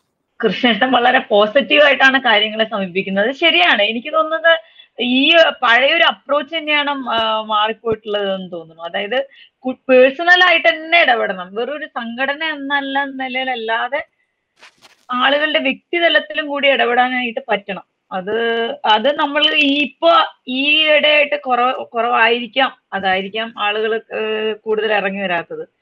ഇപ്പോ പേഴ്സണൽ ബന്ധങ്ങൾക്ക് കൂടുതൽ കൂടുതൽ കൂടുതൽ വാല്യൂ കിട്ടുമ്പോ സംഘടനയും വ്യക്തി തലത്തിലേക്ക് ഇറങ്ങി ചെല്ലുവാണെങ്കിൽ കൂടുതൽ മെച്ചമായിരിക്കും. തീർച്ചയായിട്ടും. കാരണം എനിക്ക് വ്യക്തിപരമായ ഓർമ്മയുണ്ട്. എനിക്ക് മാത്രമല്ല പരിഷത്തിലെ ഒരുപാട് പ്രവർത്തകർക്ക് ഓർമ്മയുണ്ടാവും. ഞാൻ തിരുവനന്തപുരത്ത് പരിഷത്തിന്റെ ജനറൽ സെക്രട്ടറി ആയിട്ട് പ്രവർത്തിക്കുന്ന കാലത്ത് പല ജില്ലകളിൽ നിന്നുള്ള പല പ്രവർത്തകരും പരിഷത്ത് ഭവനിൽ വന്ന് താമസിക്കുമായിരുന്നു അതിന് കാരണം വെച്ചാൽ വ്യക്തിപരമായ ചില പ്രശ്നങ്ങൾ വൈവാഹികമായിട്ടുള്ള പ്രശ്നങ്ങൾ കുടുംബത്തിലുണ്ടായിട്ടുള്ള ചില തിക്താനുഭവങ്ങൾ കുറച്ച് ദിവസം നമ്മുടെ അടുത്ത് വന്ന് നിൽക്കുമെന്ന് പറയും. അയാളുമായിട്ടുള്ള ബന്ധം അപ്പോഴാണ് സംസാരിക്കുമ്പോഴാണ് മനസ്സിലാവുക നമ്മളയാളെ ഒരു പരിശുദ്ധ പ്രവർത്തകനെ ഇന്ന പണി ചെയ്യേണ്ടെന്ന ഇത്ര പുസ്തകം പ്രചരിപ്പിക്കേണ്ട ഒരാളെന്ന നിലയ്ക്ക് മാത്രമേ കണ്ടിട്ടുള്ളൂ. ഒന്നുമല്ല അതിനപ്പുറത്തേക്ക് അതൊക്കെ ആയോടൊപ്പം തന്നെ അയാൾക്ക് ഒരുപാട് വ്യക്തിപരമായ പ്രശ്നങ്ങളുണ്ട്. നമുക്ക് സഹായിക്കാൻ പറ്റുന്ന പരിഹരിക്കാൻ പറ്റുന്ന ചിലപ്പോൾ ഒരു സംഭാഷണം മാത്രം മതിയാവും അയാളുടെ പ്രശ്നം. അത്തരത്തിലുള്ള വ്യക്തിബന്ധങ്ങൾ മൂർച്ച കൂട്ടിയും ശക്തിപ്പെടുത്തി എടുക്കേണ്ടത് അത്യാവശ്യമാണ്. പരിഷത്തിന്റെ ഏഹ്, പിന്നെ ഏറ്റവും പ്രധാനപ്പെട്ട ബന്ധങ്ങളൊക്കെ ഞാൻ നൂറുകണക്കിന് താഴത്തുള്ള പ്രവർത്തകരൊക്കെ എനിക്ക് വ്യക്തിപരമായി ഇപ്പോഴും ഓർമ്മയുണ്ട്. അവരുടെ അവരോട് ഇപ്പം സംസാരിക്കുമ്പോഴും അമ്മയുടെയും അച്ഛന്റെയും ഒക്കെ കാര്യം ചോദിക്കാനും ഞാൻ മാത്രമല്ല ഒരുപാട് പേര് അതുപോലെയുണ്ട്. ആ സ്വഭാവം നമുക്ക് വീണ്ടെടുക്കേണ്ടതുണ്ട്. അതിനൊക്കെ യാന്ത്രികത കൊണ്ടുവന്നു കഴിഞ്ഞാൽ പിന്നെ നമുക്ക് നിരാശയായിരിക്കും ഫലം. അതുകൊണ്ട് ഈ വ്യക്തി എന്ന നിലയ്ക്കുള്ള പ്രശ്നങ്ങളും സംഘടന എന്ന നിലയ്ക്കുള്ള ഇഷ്യൂസും കൂടി ഒരുമിച്ച് ചേർത്തുകൊണ്ടുള്ള പരിഷത്തിന്റെ ശൈലി. അത് അനുഭവിച്ചിട്ടുള്ളവരോട് പറയാൻ പറ്റും. അത് അത് അത് വിശീകരിക്കാൻ തന്നെ ഒരു മണിക്കൂർ വേണ്ടി വരും. അതുകൊണ്ട് ഞാൻ അതിലേക്ക് എടുക്കുന്നില്ല. അത് നമുക്ക് വീണ്ടെടുക്കാൻ കഴിയണം. അത് പരിഷത്തിന്റെ ഒരു സവിശേഷതയാണ്. അതാണ് പല സംഘടനകളും പ്രവർത്തിക്കുന്ന പരിശുദ്ധരായുള്ള ആൾക്കാർ ചിലപ്പോൾ ഒരുമിച്ച് കൂടുന്ന സമയത്ത് എനിക്ക് ഏറ്റവും സന്തോഷം ഇവിടെ പ്രവർത്തിക്കാനാണെന്ന് പണ്ട് പറയുന്ന എത്രയോ കാഡർ ക്യാമ്പുകൾ എനിക്ക് ഓർമ്മയുണ്ട്. അതിന് കാരണം ഇതാണ്. അവിടെ വലിപ്പച്ചെറുപ്പല്ല. ഞാൻ പരിഗണിക്കപ്പെടുന്നു. എനിക്ക് പറ എന്റെ ഒരു പുതിയ ആശയം ചിലപ്പോൾ വട്ടായിരിക്കും. എങ്കിൽ പോലും അത് അവതരിപ്പിക്കാൻ എനിക്ക് സ്ഥലമുണ്ട്. എന്റെ സുഹൃത്തുക്കൾ അത് കേൾക്കും. പിന്നെ ചിലപ്പോൾ ആ വട്ടിൽ നിന്നായിരിക്കും വളരെ പ്രധാനപ്പെട്ട ഒരു സംഗതി കയറി വരിക. മറ്റ് പല സ്ഥലങ്ങളിലും വളരെ ഫോർമലായിട്ടൊക്കെ ഇത് അവതരിപ്പിച്ച് കഴിയുമ്പോഴേക്കും അതിന്റെ ആ സർഗാത്മകത മുഴുവൻ ചോർന്നു പോകും. ഇവിടെ അങ്ങനെയല്ലാതെ സർഗാത്മകമായ കാര്യങ്ങൾ അവതരിപ്പിക്കാൻ പറ്റുന്ന വ്യക്തിപരമായ പ്രശ്നങ്ങൾക്ക് പിന്നെ പരിഹാരം തേടാൻ കഴിയുന്ന അതേസമയം സംഘടനാ പ്രവർത്തനങ്ങൾ മുന്നോട്ട് കൊണ്ടുപോകാൻ കഴിയുന്ന ഈ സ്പേസുകളെയൊക്കെ ഒരുമിച്ച് ചേർക്കുന്ന ഒരു സംഘടനാ ശൈലി ഓവർ ദ കഴിഞ്ഞ പത്തറുപത് കൊല്ലത്തിനിടയിൽ നമ്മൾ ഉണ്ടാക്കിയെടുത്തിട്ടുണ്ട്. അത് കളയാൻ പാടില്ല. അത് പരുഷത്തിന്റെ ജീവനാണ് ഈ വ്യക്തിബന്ധങ്ങൾ എന്ന് പറയുന്നത്. പിന്നെ അതും സംഘടനാ ബന്ധങ്ങളും തമ്മിലുള്ള ബന്ധം എന്ന് പറയുന്നത് പരുഷത്തിന്റെ ജീവനാണ്. ഒരിക്കലും അത് അത് ഇല്ലെങ്കിൽ പരുഷത്തില്ല മനസ്സിലായില്ലേ? അതുകൊണ്ട് അത് വളരെ പ്രധാനമാണ്. അത് അത് പലപ്പോഴും പരിശീലിപ്പിക്കാൻ പറ്റുന്ന ഒന്നുപോലുമില്ല അത് അനുഭവിക്കേണ്ട ഒരു കാര്യമാണ്. അതിപ്പോ പഴയ ആൾക്കാർക്കൊക്കെ അത് ഞാൻ പറയാതെ തന്നെ മനസ്സിലാവും. ഇപ്പൊ സാധനം ഞാനൊക്കെ തമ്മിലുള്ള ബന്ധം എത്രയോ വർഷമായിട്ടുള്ളതാ. അതിനെ ഡിഫൈൻ ചെയ്യാനൊന്നും പറ്റില്ല. കാരണം എല്ലാം അങ്ങോട്ടും ഇങ്ങോട്ടും ഷെയർ ചെയ്യണം തോന്നുന്ന തരത്തിലേക്ക് അത് പതുക്കെ പതുക്കെ പതുക്കെ ഉയർന്നു വന്നിട്ട് നമ്മളൊക്കെ തമ്മിലുള്ള ബന്ധങ്ങൾ അങ്ങനെ ആവണം. എന്തായാലും എനിക്ക് തോന്നുന്നു നമുക്ക് ഈ ഒരു പ്രത്യാശയുടെ ഒരു നോട്ടിൽ തന്നെ നമുക്കിത് അവസാനിപ്പിക്കാമെന്ന് തോന്നുന്നു ഇന്നത്തെ ചർച്ച. എന്തായാലും ഇത്രയും സമയം ഞങ്ങളോട് പരിഷത്ത് വിശേഷങ്ങളും പരിഷത്തിനി മുന്നോട്ട് പോകുമ്പോൾ കാണുന്ന വെല്ലുവിളികളും ഒക്കെ പങ്കുവച്ചതിന് കൃഷ്ണേട്ടനോട് ആഹ് നന്ദിയുണ്ട്. മാത്രമല്ല ഇത് ഇത്രയും പ്രതീക്ഷാനിർഭരമായ ഒരു ടോണിൽ തന്നെ അവസാനിപ്പിക്കുന്നത് വലിയ സന്തോഷമുണ്ട്. എന്താണെന്ന് വെച്ചാൽ പരിഷത്തിന് സാധിക്കും പരിഷത്തിനെ സാധിക്കൂ എന്ന് എന്ന് നമുക്ക് തിരിച്ചറിയുന്ന ചില കാര്യങ്ങൾ കൂടെ കൃഷ്ണേട്ടൻ നമ്മളോട് പങ്കുവെക്കുകയുണ്ടായി. എന്തായാലും പരിഷത്തിന്റെ അറുപത് വർഷം എന്ന ഒരു ടോപ്പിക്കിനെ ആധാരമാക്കി നമ്മളുടെ ഇന്നത്തെ ചർച്ച നിങ്ങൾ എല്ലാവരും കേൾക്കണം. നിങ്ങൾക്ക് എല്ലാവർക്കും ഈ ചർച്ച ഇഷ്ടപ്പെട്ടു എന്ന് കരുതുന്നു. ചർച്ചയിൽ പങ്കെടുത്ത എല്ലാവർക്കും നന്ദി. ഈ വിഷയത്തിൽ ഇനിയും ചർച്ചകൾ റേഡിയോ ലൂക്കയിലൂടെ ഉണ്ടാകുന്നതായിരിക്കും. ഇന്നത്തെ ചർച്ച ഇവിടെ നിർത്തുന്നു.